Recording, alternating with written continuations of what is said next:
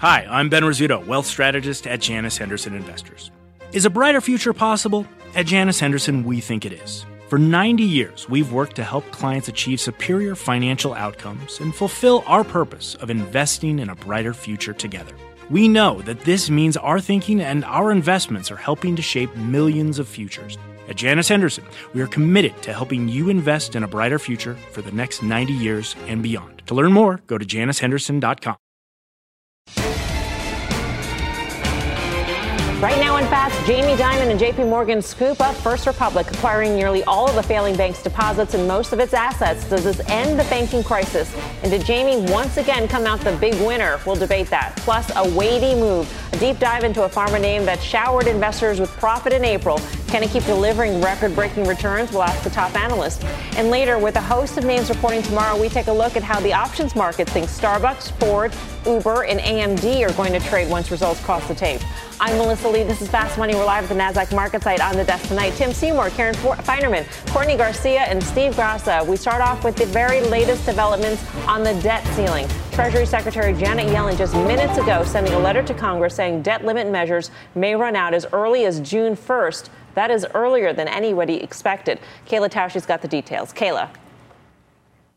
Melissa, Treasury Secretary Janet Yellen said that June 1st is the date at which the U.S. could default on its debt and be unable to pay its bills unless Congress raises or suspends the debt limit. Now, the new X date, as it's called, is four days earlier than Secretary Yellen's prior estimate, and it comes after early assessments of this year's tax revenues. In a letter to congressional leaders, Yellen writes Given the current projections, it is imperative that Congress act as soon as possible to increase or suspend the debt limit in a way that provides longer term certainty that the government will continue to make its payments. The White House today dug its heels in, demanding Congress raise the debt limit with no strings attached, despite Republican support for budget cuts. House Speaker Kevin McCarthy and President Biden last met on the issue three months ago. It remains to be seen which side will blink first, Melissa. Most Wall Street shops estimate that the debt ceiling issue would come to a head in late July or early August. We know Treasury's estimates are always conservative, but this is the new deadline that Washington is going to be working toward.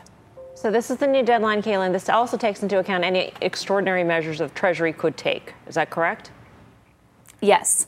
Yes, Treasury has been taking extraordinary measures since January when the country first brushed up and surpassed that 31 plus trillion dollar debt limit. So it's already been using extraordinary measures for the last several months. It's been prioritizing uh, some of the government programs that it's been funding, some of the contributions it's been making to government employees' retirement accounts, uh, for instance. And there are going to be some other changes in the next few weeks. But Secretary Yellen is w- warning there really aren't many measures left. And in just the next few weeks, they'll, they'll run out of them completely.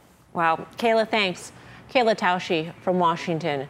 This is like a month, a month more than what Wall Street had been expecting, Tim. I mean, this has got to I don't know, scare some people.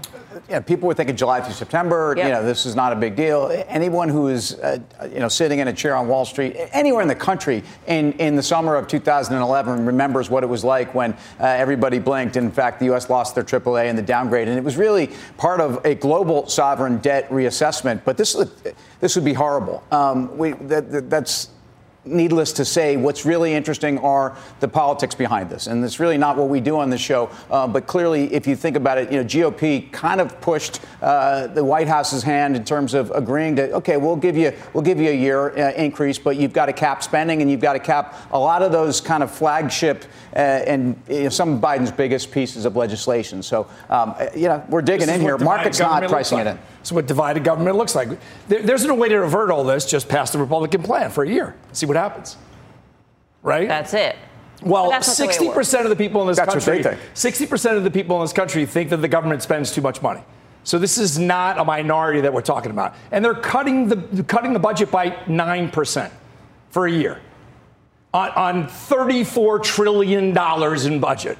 I'm pretty sure they could handle it. Let's say we live in a world in which Steve Grasso is right, and that everybody does. wait, wait, wait. We, we, live in a democracy, though. So we live in a democracy, that, that and, the, right, and the Democrats and, had undivided they, government. Now they don't. The problem is that that's just not. That's probably not going to happen, and that's just the fact of the matter. As, as rational as you may sound, and you may think you sound, it's probably not going to happen. So that's the world we live in. Right. so what are the markets going to do? I think realistically, this this is going to come down to the wire. It always does. It's a political football, especially in a year like now where we're going to have elections. This is this is something that they're going to use. Um, I don't think markets are necessarily going to trade on it until we get pretty darn close to this. So I think this is going to be a conversation at the end of this month. This is not over by any means. Um, but yes, it's, I don't think it's. VIX was VIX was at 1550 at the low today. So in terms of complacency on where markets yeah. are, we haven't been here since you know, way back into 2021 before the Fed even embarked upon their plan. Yeah, Karen. Well, it, it is kind of ridiculous. We all know it's going to get to this at the end. Why not just do it now, right? I mean, it is. It, it's not like, I mean, the the balance of power is going to change early in the next month. But unless they come out with even more ways to delay, and that'll work for a week or two, I, don't, I really don't get the whole thing. But one other piece of data that uh, my friend Andy Constan sent me from Dam Springs was the deficit is rising more rapidly than we thought, right? Lower tax revenue and higher mm-hmm. interest rates. And so the amount of additional bonds that will need to be issued to pay for the deficit well over a trillion dollars now. So the bond market should be pretty spooked. And that came out later today. The bond market's already down this morning, I think, on some of that uh, economic data that I thought was pretty good. But I wonder, though, in a default scenario, I don't remember what happened in 11 actually, but was there a flight to quality? So even though bonds I, would yes, go down, right? There's a still... flight to quality. I don't know. Right. I don't remember if somebody knows at me uh, mm-hmm. because I could see that happening. Turmoil in the bond market, as perverse and therefore, as it may seem. Yes, but right. we're in Steve's world, so maybe that would happen. I don't know. well, Steve, well, Steve's world, you got to do something, right? We're all in agreement. You got to do something, yes, and you and you nailed it, right? The balance of power is not going to change. Mm-hmm. So maybe the president and McCarthy could possibly meet. Exactly. Maybe they should meet. The last time I met was early February. So yeah. nothing's changing. I know. Sit down at the table. So if it's not nine right. percent in cuts, maybe it's four percent. But it's got to be yeah. something, and we got to agree on right. it. This Why is what democracy I don't know, McCarthy. Can you do Wednesday? Yeah. Well, no, got, I'm busy. I gotta wait. Can you I'm do busy. June? Let's do it the first yeah. Oh, I have the default. Have it's you ever had an assignment? It's a what? paper that you had yes. to write, and right. you waited until the last minute. Of course. Right. All the time. Nothing's going to change, right? right? You could have started five days before. It's not like you will know anything more in five days, right? But you still wait till the night before, and you won't even enjoy. And that's what the markets. That's what the markets do. They wait, as Courtney said, till the night before to see what the real reaction is going to be. And every time we get to this point, I say the same thing this really feels like the time we're going to default. This really feels like the time we're going to default, and then somehow it works out. To Karen's point, though, what what do you think happens in this world with well, the bond Well, I, am ready to answer Karen's question because yeah. I went to work here when she asked the question. I'm, so, I'm embarrassed I didn't know it, but I guess nobody else knew it either. So we, right we, we went from we went from three percent on the 10 year down to 150. Um, and, and, if you think about, there were a lot of things going on. And again, to me, what was more significant about that time was, was Mario Draghi stepped forward in the European Union, and actually made a semblance out of chaos in the pigs. So again, Southern Europe, and they were about to, they were the ones that were about to have the sovereign debt default. We were, you know, doing our thing over here as we're doing, and as we're all saying, we will continue to do right up to the last minute. But it is a flight to quality on its own level. And, and you know, at some point, if you own Bitcoin and if you own gold and if you own other diversified assets that are uh, where people people expect the world to go at some point. Uh-huh. But until the U.S. is is not the economy in the world, and again, this, the, the most significant economy. If China's number two, and we're talking about China and the world we live in, um, China's not even close in terms of a bond market and, so, and the confidence there. Using that as a blueprint, then we have sort of an interesting push-pull situation where the Fed is trying to raise rates and getting rates to go higher, and yet you're saying that the bond market will actually work against the Fed and rates will go lower as a result of this. I mean, I, I, if history is a guide. I think that's right.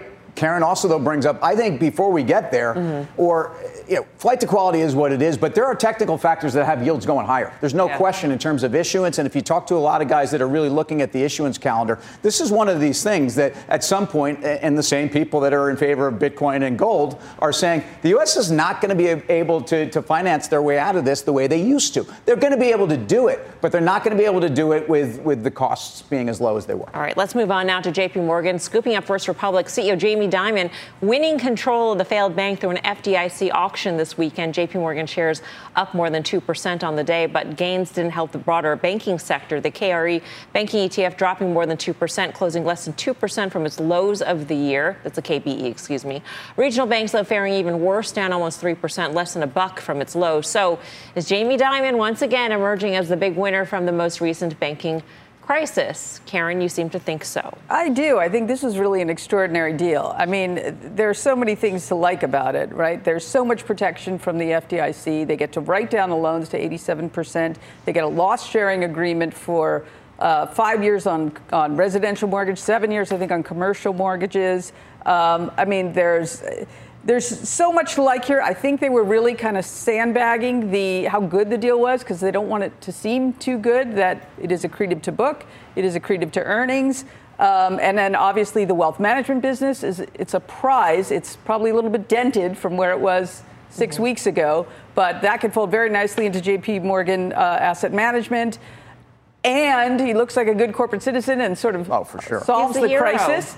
He is the hero. Once again. Right. right. Once, Once again. again. He it's is always a CEO. I don't yeah. say anything good about Jamie Dimon, yes, but he, always says it wasn't just me. Every other bank yes. was on that call. They all were all in to make deposits. We all did it together. They just called me first, but everybody was working on it. Eh, but, but every, everything has his everything has his fingerprints all over it. And, and that, I, I like that last line. They called him first.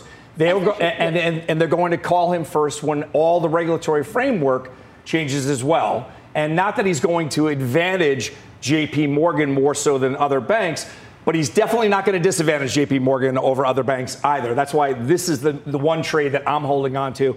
It benefited him. His stock has outperformed everything in the group. Yeah. One other thing I just wanted to add because there is this backstop from the FDIC, plus they give him $50 billion of cheap yeah. loans, we didn't get to that the risk-weighted asset, the, the weighting for these loans is less than it would normally be, so they can lever up and make more money on it. It's it's a fantastic deal. I thought something very interesting was, you know, PNC was in there bidding as well, and yet their stock was treated today as if they were a bank that should be bid for. I mean, if you look at actually some of the banks that were actually uh, at, at, least considered to be on that group, PNC, Citizens Financial, Fifth Third, um, it wasn't a great day for almost anybody in the banking space other than the money center banks right. with strength. The regionals sold off some more, and if anything, as Jamie Dimon said, this should solve this situation for now, is kind of what he said, at least the phases of it. I don't think he was auguring or foreboding something that much more ominous, but I do think um, the point was this should put a nail in the coffin on runs on banks. Um, and, and, and yet, again, one of the banks that was in there bidding and claimed to have a competitive bid they were down 6% today. One last thing, and I know you want to go to Courtney. The thing that will continue the run of the bank is if the Fed continues to raise rates and people continue to usher money out into money markets. That's the one thing that's the problem. It's not so much what's going on with running in to rescue these banks, it's the fact that the Fed is actually creating the run on the banks. Mm-hmm. Court? Yeah, and that's that's what we're going to see this week is is the Fed raising rates by another 25 basis points or not? Because this was happening even before Silicon Valley Bank. People were taking money out. We were getting calls from clients every day asking us to buy treasuries and money markets, and they're taking money out. And the banks are going to have to raise interest rates in order to um, to keep their money there because this was a problem that's not going away, and it gets worse every time the Fed raises interest rates. Um, but when it comes to JP Morgan, I agree. I actually think this is really beneficial for them. I think the biggest thing, which Karen mentioned, is this really gets them in the door with the wealth management business, where they are really trying to yeah. get in the foot, mm-hmm. foot for, but they just can't compete with your Merrill Lynch's and your Morgan Stanleys. And suddenly they can compete now because they just gained all of these high net worth assets um, and that clientele so First Republic says they were still keeping. So I think that'll be interesting to see with them moving forward. I agree, and it was it was it's that that wealthy clientele is very important. It was the Bear Stearns prime brokers back in 2008, 2009. I mean, you know, J.P. Morgan is a massive prime broker. They're much different than they were back then. But even with just the Bear Stearns assets, that was look, Bear Stearns as a PB back then, and as a custodian was one of their core businesses. So um, Jamie Dimon doesn't need to go out there and say, well, this is you know we, we're trying to grow our wealth management business. He can just go in there and say, I've got the capital capital. FDIC went to us because we have the lowest impact on the cost to them on this, this solution. But it is, as Courtney, as she said, I mean, like the wealth management business is such great business for JP Morgan. It's the one business, if you look at their, their ivory tower, and it is ivory, um, is, is got some places to compete and to get better against the biggest ones in the country. Well, Morgan Stanley has had an advantage right? right. Uh, in, in, many years because of its wealth management business, which right. it had built up over time. But also, it's the it's the stock price advantage in that to the extent that it's a that part of the business right. as opposed to the lumpier investment banking mm-hmm. or even lending part of the business. But one thing I also want to add, to the extent that there's the notion that uh, is this the end of the crisis, the FDIC has kind of said we're going to insure uninsured deposits. They haven't really form. There isn't no a, a new regulation right. saying that. Are there proposals saying you know business business accounts should be able to step up to higher uh, uh, right. insurance brackets to have more of their deposits insured. So there are a lot of things going around out there, but you got to hope there's not another bank failure. Right, but I, I mean, you, you could rest a little easier as a as a depositor in excess of two hundred fifty thousand sure. dollars now, knowing that likely the FDIC will be there. Well, there's been an implicit backstop this whole time during the finan- during this during banking the first, crisis. The during the first, two. yeah. But now this is here we are 6 mm-hmm. weeks later, another one that was a and there they are. Well, they have to. I mean, they there is no other. I agree. There's no other step that J.P. Morgan will take to save another bank who else is going to go in and this is a one-off so this is not a solution in a systemic sort of way and sort of a this is the blueprint for how we solve crises that going JP forward Morgan goes that after Jamie right Dimon then picks up the assets with the help of the FDIC yeah, well, I mean this is just for, not a sustainable model yeah. when, when Jamie Dimon put together a consortium of banks to, to, to give 30 billion or right. lend 30 billion to, to ultimately back them up I mean it goes to show that JP Morgan was in on this. JP Morgan wanted this solution. Um, J- JP Morgan, the stock, I just want to say, you know, for all the, uh, the pain and suffering in the banking sector, if you look at JP Morgan against the S&P over the last 12 months, it's outperformed the S&P by 17%. Now, I'm choosing a calendar year. I'm just using 12 months back. You can find different places in the last two years where it's really underperformed. But uh, we've been in an environment where it's been Fed heavy. And actually, the worst of JP Morgan's underperformance in the year before that was really as the Fed, as, as the rate hike cycle began in earnest and was aggressive. And since then, even with higher rates, JP Morgan has been outperforming. And, you know, we, we know what goes on with net interest income. It's getting better, even if the margins are going down. Yeah. All right. For more on the banking crisis and how it's factoring into the Fed's decision this week, let's bring in Jim Bianco, Bianco Research. Jim, great to have you with us. Um, so we've got the banking crisis going on. Uh, we've also got this new X date, which has been moved up significantly to the beginning of June. How do you think this this factors into the Fed's decision, if if at all? Um, I don't think it does. Uh, I think that the Fed is focused on inflation and they're going to raise rates and they're going to leave the door open to raising rates again in June. Now, I happen to think that's a mistake at this point, but it doesn't matter what I think. That's the way that they've been viewing it. I'll remind everybody that on February 14th, there was a meeting. This came out with the report on Friday uh, to the Board of Governors of the Fed. Jay Powell was there they were told that the banks were getting unrealized losses and that they were in trouble. And they pointed out a specific bank that was in trouble, Silicon Valley Bank. Three weeks later, he went to Congress and said, We're going to raise rates aggressively. 24 hours later, they failed. So he's not going to have anything with the banks change his opinion. It's all about inflation. He sees inflation as a problem. He's going to raise rates this week and leave the door open for more rate hikes. You don't think that the X date gives the Fed a little bit of, I mean, to the extent that uh, monetary policy should help fiscal policy and vice versa, I mean, that's sort of gone hand in hand for many years. That that sort of gives them cover at this point, along with the banking crisis, to say, you know what, we're going to have it. There's going to be a dovish hike, so to speak. So a raise, but then we'll see. Right. Well, the, well, I don't think that the X date is going to really matter. Yes, it is a big surprise that it is early June. A lot of people thought it would be around late July or something like that. So that is a surprise. Jay Powell has made it very clear, and I've agreed with him that the Fed's position about the debt ceiling is to do nothing. Is to do nothing. This is a hundred percent political act, and this for it needs to be solved by Congress without any mitigation by anybody else in terms of trying to fix this. This is Congress's issue. This is not the Fed's issue. This is not anybody else's issue. So I don't think that that's going to change. And he's also talked about fiscal dominance in the past. That's fancy talk for we're not going to let the possibility of a default or big deficits change what we think is the right monetary policy. Jim, when you look at the two scenarios, either the Fed continues to raise rates and continues to break something, or they don't, inflation continues higher. Those two scenarios won't inflation, high prices, won't high prices save themselves from uh, other future high prices? Take me down just really quickly. If he does nothing, what's what's the difference? Well, I think the way that he looks at it is that 57% of the public, and this is a recent survey by Bankrate, lives paycheck to paycheck. They couldn't come up with $1,000 in savings. So he looks at a 5 or 6% inflation rate and says, These people lose. I have to do something about inflation. If a bunch of rich people in stocks have to suffer because I'm raising rates too much, then a bunch of rich people in stocks have to suffer because I'm raising too much. He's not going to say to the 57% that live paycheck to paycheck, sorry, you're just going to have to deal with having prices rise faster than your paycheck because I can't let the stock market go to 3,500 or whatever the bearish scenario you want. He doesn't look at it that way. That's why he's focused on inflation. And that's the dilemma. If he focuses a lot on inflation, then financial markets could struggle. If he appeases financial markets, he lets inflation go, and he's viewing it from that 57% versus stockholders. That's he's made that clear in a lot of his uh, press conferences and a lot of his speeches. Last quick question, Jim. Let's say we hit the debt ceiling or we're about to hit the debt ceiling. What happens to bonds?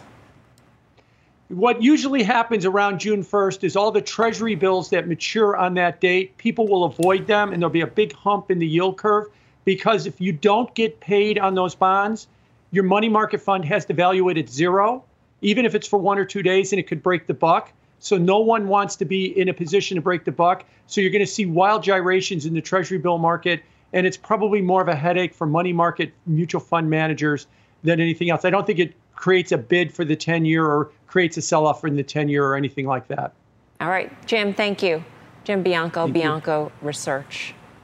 Well, I mean, if the Fed says, you know, you know what? It's a political problem. We're going to leave Congress. I mean, I don't know if anybody has much faith in Congress to actually solve this thing, but that, that really leaves the markets in a sort of a lurch because you're not going to get any help. Well, we want our central bank to be independent. Sure, let's be clear. Of course. You know, it's not independent in Turkey, so they got a different situation going on. Um, the Fed that's really got a dual mandate of core inflation against unemployment. If you look at kind of two different axes, you, have got a dynamic where I, I just think that they have to still continue to lean on inflation. We, we forget that today we had an ISM number manufacturing. We know we're a service economy. We know manufacturing is kind of what it is.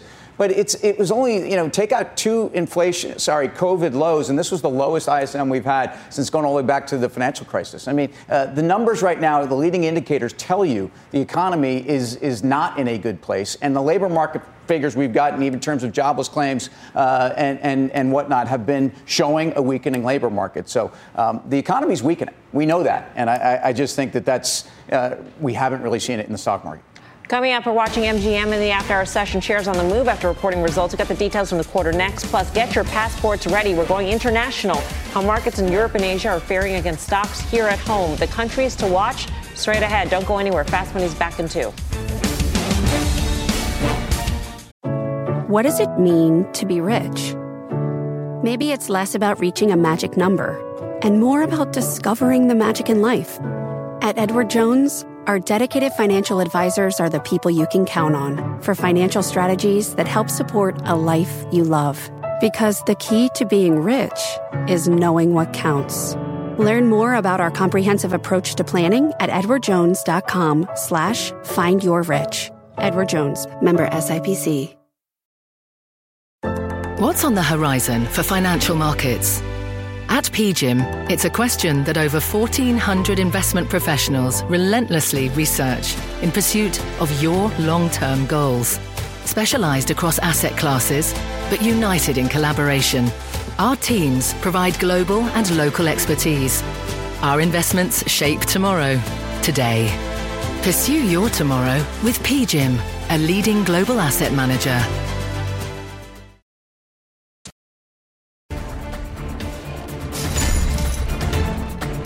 Welcome back to Fast Money. Earnings alert on MGM shares adding to the day's winnings after turning on uh, turning in a beat on the top and the bottom lines. The stock had closed at more than 52-week highs in the regular session. Contessa Brewer has the latest from the conference call. Contessa. Yeah, MGM's Macau earnings, Melissa, may be enough to entice investors to double down here. Revenues nearly 50% higher than the estimates. It's all important earnings metric, adjusted property EBITDA, more than double the estimates. On the call, CEO Bill Hornbuckle said it's one of the best quarters ever. He pointed to a big jump in market share in Macau since the pandemic from 9.4% to 15.4% and said he expects to keep that share because MGM China has been awarded a third more tables in the concession process, and right now only about half are in use. Domestic operations. The Vegas Strip came in with a record first quarter result for MGM increased profit margin driven higher by revenue per available room. And the average daily rate is at 31% over last year. And they said on the call that the bookings are up every month through November. Regional casinos, steady. MGM expanding its international footprint. Its European subsidiary, LeoVegas, announced today it's acquiring game developer Push Gaming. And then, of course, the focus on developing that new casino resort in Osaka, Japan. It's clear that this is a company that is intending to use its free cash flow and reinvest it, uh, at, Melissa, to make its international footprint even greater than it already is. All right, Contessa, thanks. Contessa Brewer. Uh, casinos overall had a pretty good day, Tim, up 1%, and then MGM was up 2.5. So. MGM is, I think, the most diversified uh, you know, casino play in there, in that they, their, their Macau business is now a lot more than a rounding error. They have a digital footprint, certainly in online sports betting, that's become meaningful in an industry that started to actually get price rationalization and the competitive forces are, are, calming down a little bit. Las Vegas Strip's been very important. Uh, the numbers out of Macau, though, if you looked at gross gaming revenue that came out last night, up 449% year over year. Now, I realize China was largely closed, but up 15% sequentially from March. So if you think about what's going on, um, anybody that's got core exposure over there, and this is to me, Las Vegas Sands, how I've been playing it for a long time, and, I bought some Melco today because Melco Crown um, is that core play. And so we've gotten the license issues around the, the renewals, we've got uh, VIP, we've gotten all the things that I think build into that story, and I think there's more to come. Karen. Yeah, so I am in MGM, and you know, when I got into it, I liked it for its not being so heavily uh, weighted in China and um, getting into the online, and that Las Vegas would come back. And uh, however, with what's happening in China now, that's that's a it's not an albatross. It's great they have some exposure there, and that it's do, really doing well. But if you really want to be turbocharged, I think you got to be Vegas, where, Tim is. Vegas Sands. Yeah, sorry, LVS, as yeah. in Las Vegas Sands. Yeah. Which I mean, the, yes. the, the only thing negative about this. So uh, obviously, uh, Las Vegas Sands and Wynn have an outsized uh, dependency and leverage towards Macau. Um, MGM is leveraged here, and they're building that leverage. They're also dipping into online more and more because it's tougher. It's tougher to build out the footprint of what's already there. It's tougher to get these licenses. So they're everywhere where the growth is. The problem is if we go into a recession, how much does that hurt where they're weighted the most, which is Vegas? So that's the the chart looks excellent for the last year. Chart looks excellent. The 50-day broke above the other uh, other longer-term moving averages. Everything on a technical basis looks great. I'm almost thinking it looks too good. It's sitting right on the 50 maybe you wait a little bit to see how the recession pans out for new money. We got some breaking news. We're going to get to D.C. and Kayla Tausche with the details. Kayla. Melissa, President Biden has spoken with all four congressional leaders from both parties and set a meeting for May 9th to discuss the debt limit. That is a week from tomorrow. Now, this comes as House Speaker Kevin McCarthy is traveling in Jerusalem as the House is out of session this week. But it also gives the White House and Democrats a little bit of time to come up with their plan to counter what Republicans passed last week. That bill raised the debt limit into 2024, but also uh, introduced some across the board spending cuts and reversed many of Biden's signature policies. Democrats, so far up until this point, have argued that there should be nothing attached to the debt limit. It should be raised with no strings attached, and that the budget process should proceed separately. We will see if they can cobble together a counteroffer in the coming days or if they'll continue digging in their heels. Melissa? Kayla, thank you. Kayla Tausche. By the way, uh, President Biden is set to host a reception uh, within the hour. This is a picture, a live picture of the East Room. We'll be monitoring uh, the event in case he does make some comments on these new developments regarding the debt ceiling, the X date being moved up by Treasury Secretary Janet Yellen to the beginning of June, as opposed to what many on Wall Street had expected, which was sometime in July or even August. Um, so we will monitor this as this happens, bring you any developments as they do. Uh, it's getting real, Courtney. I mean, May 9th, that's next week, but then three weeks later is the X date. Yeah, and, and people were expecting we had another month or 2 mm-hmm. realistically. Um, I would be shocked if actually anything happens May 9th. That would be wonderful. But I, I think realistically, it's just going to be another headline. This is going to get pushed until the end of the month at least. Um, so I, I think it's going to be a continuing story. All right, there's a lot more fast money to come. We'll be right back. From pit lane to podium, the Las Vegas Grand Prix is providing fans a race day experience at the speed they deserve. With the help of T Mobile for Business, our 5G advanced network solutions are powering race day operations with event wide connectivity From streamlined gate entry to an immersive app, giving fans blazing fast access to the sport they love. This is accelerating innovation. This is the Las Vegas Grand Prix with T-Mobile for Business. Take your business further at T-Mobile.com/now.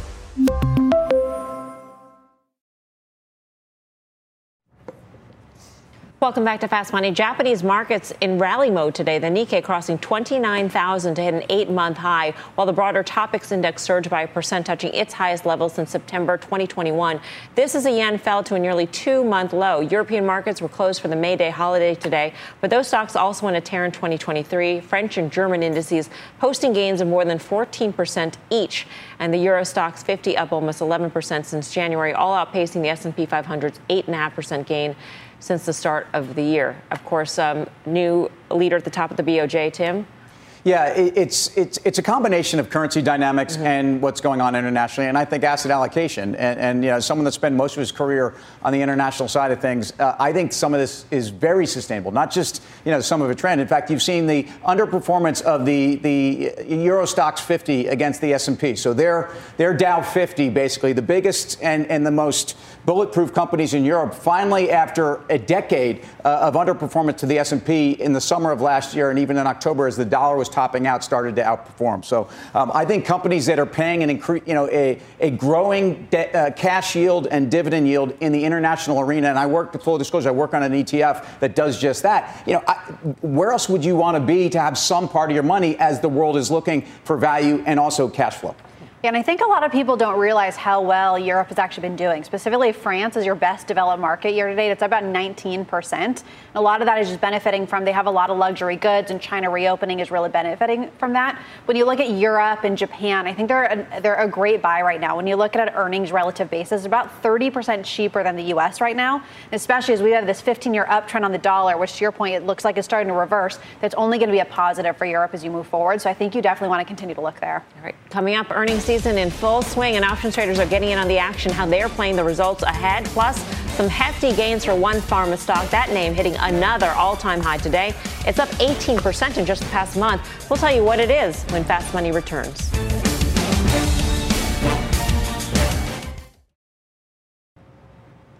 Welcome back to Fast Money. Stocks losing steam into the close. The Dow down nearly 50 points. The S&P virtually unchanged, and the Nasdaq falling a tenth of a percent. And some more earnings movers. Chegg tumbling hard despite an earnings beat. The ed tech company issuing a disappointing outlook. Shares down more than 30 percent. NXP Semi, on the other hand, beating expectations, up 4 percent. Car rental company Avis posting a massive earnings beat, but shares right now are flat. Meantime, check out Eli Lilly breaking out to a fresh all time high today. The drug manufacturer is up 18% in the last month, thanks in part to the success of its obesity drug Mounjaro. Joining us now for more on the stock's big run and what it could drive, what could drive the results even further is Wells Fargo Securities biotech analyst Mohit Bansal. He's got a buy rating and a $440 price target on Lilly. Just upgraded the stock a month ago or so. Um, great to have you with us. Can you help us understand what part of the valuation in your model is Mounjaro and what part of it is uh, Alzheimer's and the promise of Alzheimer's? Uh, thank you for having me. Uh, so my model uh, mostly is driven by Mounjaro, and Alzheimer's is a small part of the business in my model. Uh, I would say it's probably contributing 10 to 15 percent, not more than that. It's pretty much driven by Mounjaro at this point. So basically, later on this year, when when Eli Lilly is expected to give a readout of the Alzheimer's results, if that's positive, that could just be upside to the stock that's not factored in at this point. Right, I would agree with that. I think uh, at least 10% upside uh, when when Eli Lilly shows Alzheimer's data in first half of the year, so probably in a couple of months at this point. Can you help us understand how Mounjaro stacks up right now in your view with Wegovy and some of the others out there in terms of you know what is what is driving it right now? Is it has it been production issues? Um, with some of the other drugs that are now cleared up, and so how is that sort of playing out? I'm just trying to understand what exactly has driven the uptake and what will continue driving the uptake uh, going forward? So uh, I would say it is pretty much demand driven right now. The demand is such for these products, and it's it's for right reasons because uh, because uh, Mounjaro, if you look at the weight loss profile, if you look at the the diabetes or glu- uh, glycemic control profile of the drug, it is much better than what we have seen uh, uh, with, with any of the drugs. So uh, just to just to give numbers here, Mounjaro among uh, obese patients it showed as high as 22% weight loss, and among diabetes and obese patients showed uh, la- last week it showed about 16% weight loss. That's that's unheard of. That's not that's not something that other drugs do, and that's why uh, that's why it is the demand is such that uh, even uh, Mounjaro is running into supply issues other uh, other agent Wegovy has improved its supply, and so did so did Mounjaro as well. Because uh, this quarter call, people were worried about going into the quarter call and worried about that whether supply would uh, whether they could they can meet the numbers or, or beat the numbers, and they actually did beat it, which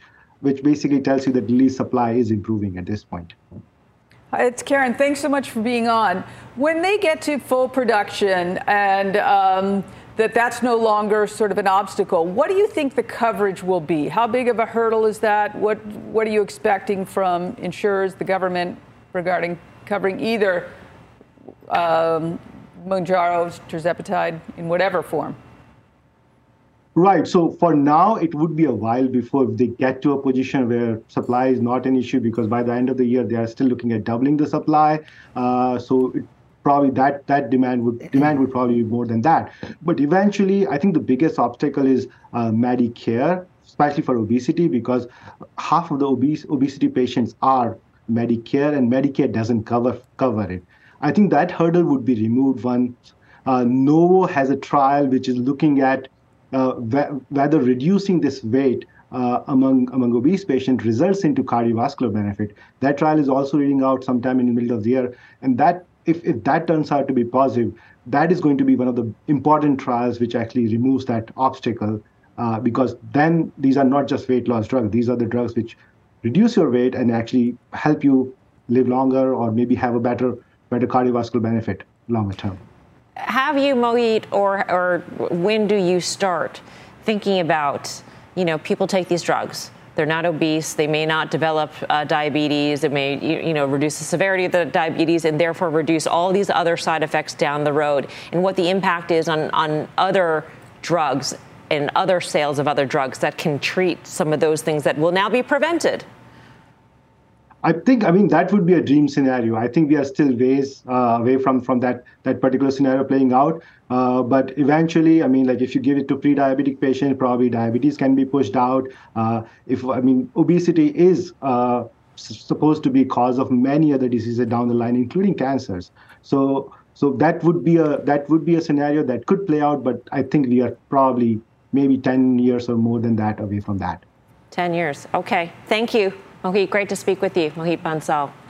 Thank you for having All me. All right, so where do we stand on Lilly here at all-time highs? Uh, I'll tell you, it, it's it's hard to turn away from a stock that's that's made so much money. We, we've been long our clients, and it's you know, but at 44 times current year, it's really tough here. And, and again, so much has been priced in to Mounjaro and the addressable market, and we don't really know where it is. Um, I, I, guess I just you know I look at the dynamic here on valuation relative to a peer group, and not everybody has the pipeline at all. It's all about the growth here um, and where you're more excited. But um, I think I'd be starting to fade this. Courtney, yeah, and I do like the pharmaceuticals in general. I think this is something that was a little underappreciated earlier this year, and people are starting to come back in. I do think it's valued a little higher than I like to see it. I would almost like something like a Merck, which is is a lot less expensive. They still have a lot in their pipeline moving forward, but the pharmaceuticals as a whole, I think, is definitely something where, where somewhere you want to be. The problem is when you look at uh, Eli Lilly's chart. Tim, Tim alluded to this. It's been on fire since February 2022, and it based basically at 237 took off when they uh, approved their COVID treatment. Then it based at 310, and now it's still off to the races. So when do you bet against it? Yes, multiples are, are, are looking a bit expensive right now, but I say go XBI. This stock's going up four times since know, the last crazy. five years, though. I mean, like, why own Bitcoin when you can own Lilly? I mean, it's been it's yeah. been staggering. And it and, seems like it's best in breed. It seems like they're treating it as best, best in breed. But the other thing that hasn't moved is XBI. So it's the ETF for small uh, small cap biotech if all of these other pharmaceutical names, the behemoths, are going to have to start buying pipelines, then some of these are going to have to start getting taken out. Just look at Prometheus. How, what happened to that stock? That's going to happen again with smaller Some cap view names. that as a big risk, though. If all these big, I mean, I guess if you're buying the, the targets and you're going to buy a broad index, you yeah, may or may not index. get the boost yep. from, from being a specific yep. target. But here, Karen, I mean, he yep. said it. Alzheimer's is just that's an option here. I mean, that if, if it's positive later on this year when they have the phase three readout, then great. But right now, it's it's really nothing. I don't know what it should be. I think that's a reasonable mm-hmm. sort of uh, conservative. Really driving this story, though, is right. Yeah, is uh, Mounjaro. So. I mean, I, I sold it early, uh, bought it well, but sold it too early. I, I don't know. I'm sort of wondering is, given those numbers, that 22% is better than um, uh, Ozempic and Wegovy. So maybe I don't know, long Lilly, short Novo Nordisk, which is really it's it's their only, not their only. It's it's the bulk of their business by a right, lot. Right. Coming up, another big week of earnings, and the options pits are pointing to some big action ahead of the results and names to watch next. And throughout May, CNBC is celebrating Asian American Pacific Islander heritage. Here's the president and CEO of Ancestry. I grew up in a small town in South Carolina, one of the very few Asians in the state, and I grew up going to football games and eating hot dogs and going to state fairs, and I love that. And yet at, the, at home, I learned a different language, we ate different foods, and marrying those things together, being able to share that with others, that's such an important part of what it means to be an Asian American. And I'm so proud of that.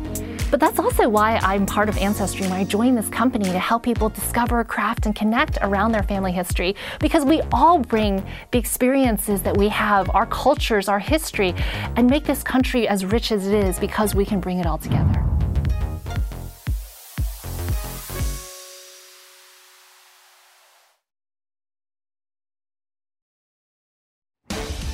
Do not miss Uber CEO Dara Khosrowshahi on Squawk Box tomorrow, 7:30 a.m. to discuss the company's Q1 results. That's right here on CNBC. Well, Uber is just one of the many earnings headliners tomorrow. The ride-hailing company joining Starbucks, Ford, and AMD on the slate. The options market is betting on some big moves when these names report. Mike Khouw's got the action. Mike. Uh, yeah, we are indeed seeing some uh, big implied moves for all of these. Uh, AMD is going to be reporting, um, looking at a 7.5% move in that one, Ford 5.5%, Starbucks 5%, and Uber 8.5%. I'm looking at Starbucks. This one traded more than one and a half times its average daily put volume and almost two times its average daily call volume in the busiest call contract were the June 115 calls. We did see some two-way flow, but I saw an institutional buyer paying 520 for 500 about 15 minutes before the close. Overall, we saw just shy of 20,000 of those trading. Uh, Tim, you are a shareholder. You are an angry Consumer, customer. I'm, I'm a disgruntled. Complaining of yeah, pricing. Yeah, there's inflation. But that's exactly why you own it. It is, and, and, and, I, am not sure they're going to be able to hold these prices and certainly hold these margins because they've been extraordinary, especially in North America. We talk about maybe the risk of some of the, some of their China growth. I look at the chart and and the RSI on Starbucks, a nine-day RSI, and we talk about relative strength indicators only because they give you some sense of just how overbought a company is. But for the last month, this company's been north of 80 uh, on an RSI, and it's trading at 88. It's never been this high. Uh, valuation it's tough for me, even though I'm, I'm still long just a little bit. I'm paying seven dollars for a black. More than oh yeah yeah sure. Mike, thanks, Mike Khouw for more options action. Tune into the full show. That's Friday, 5:30 p.m. Eastern Time. Coming up, GM driving higher. The stock getting a boost as one analyst revs up his rating. So could shares be about to turn a corner? We'll trade that when Fast Money returns.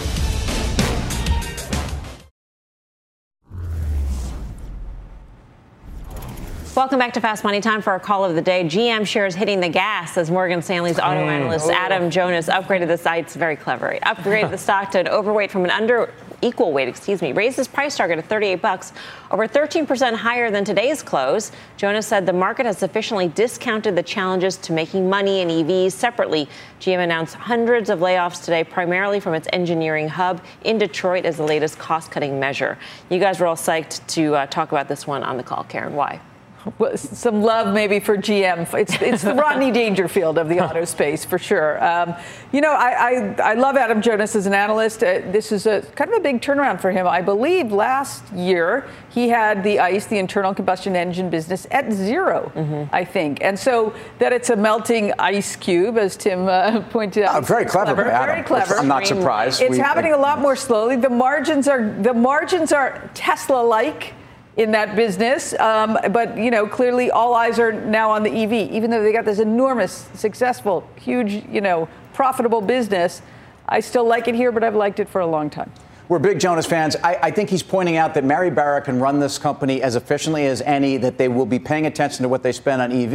And, and I would argue that when EV multiples were even a little bit uh, priced into a Ford and obviously in Tesla, um, GM didn't participate that on the way up, and they're, they're participating on the way down. And it's, it's, it's crazy. So his point on the melting ice internal combustion engine is that they're going to generate tens of billions in profits and in free cash flow in the next decade from that business. 15 seconds. Would you rather Tesla or GM? Uh, Tesla, no brainer. Tesla, after getting bombarded with sell side, is still up 32% year to date. GM is flat. And GM and, and Ford are both going to have to be pushed into cutting prices the way that Tesla did. Up next, final trade.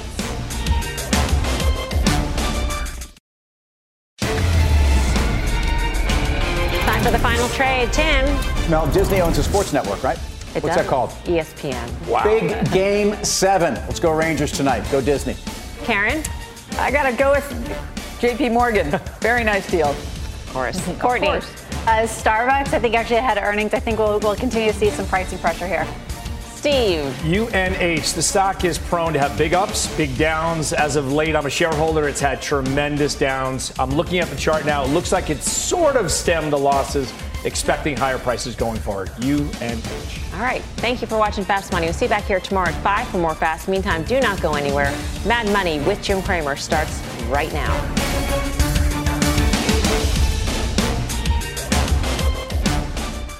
All opinions expressed by the Fast Money participants are solely their opinions and do not reflect the opinions of CNBC, NBC Universal, their parent company, or affiliates, and may have been previously disseminated by them on television, radio, internet, or another medium.